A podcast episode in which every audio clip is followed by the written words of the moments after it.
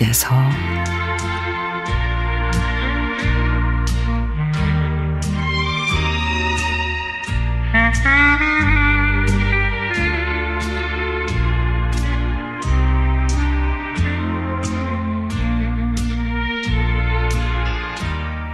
저는 젊을 때 미용 기술을 배웠습니다.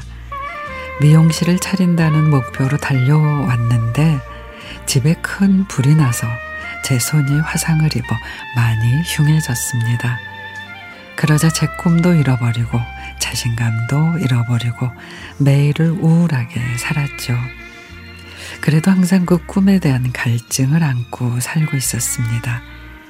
미용실에서 머리 자르는 미용사 분들을 보면 저 혼자 위축되고 부럽기도 하고 그래서 미용실 가는 게 꺼려졌습니다.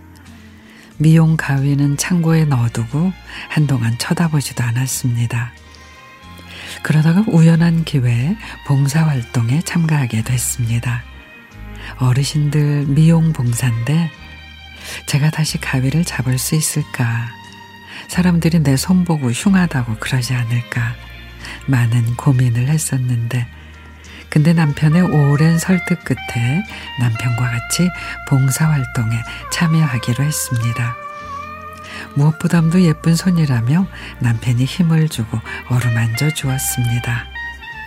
창고에 넣어둔 가위를 꺼내 만져도 보고 미용 연습을 하는데 옛 생각이 나면서 눈물이 흘렀습니다.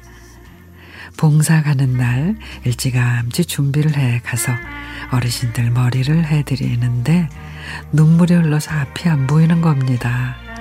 기쁘기도 하고 슬프기도 하고 벅차기도 하고 그래서 한 어르신이 왜 그러냐고 그러다가 제 얘기를 들으시고는 손을 꼭 잡아주시며 그 어느 유명한 미용사보다 제 손이 귀하다며 안아주시는데 그간의 모든 안 좋았던 감정들이 다 녹아 사라지는 듯 했습니다.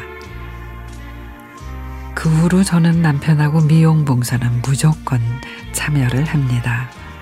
그리고 시부모님, 친정 부모님, 식구들 머리도 제가 직접 다 해드립니다. 마음가짐을 조금 바꿔보니 못할 것도 없네요. 지금도 남편하고 가위 손질하며 미용 봉사갈 생각에 들떠 있습니다. 저의 재능이 다른 분들에게 큰 도움이 된다고 생각하니 제 손이 이제는 예쁘게 보입니다.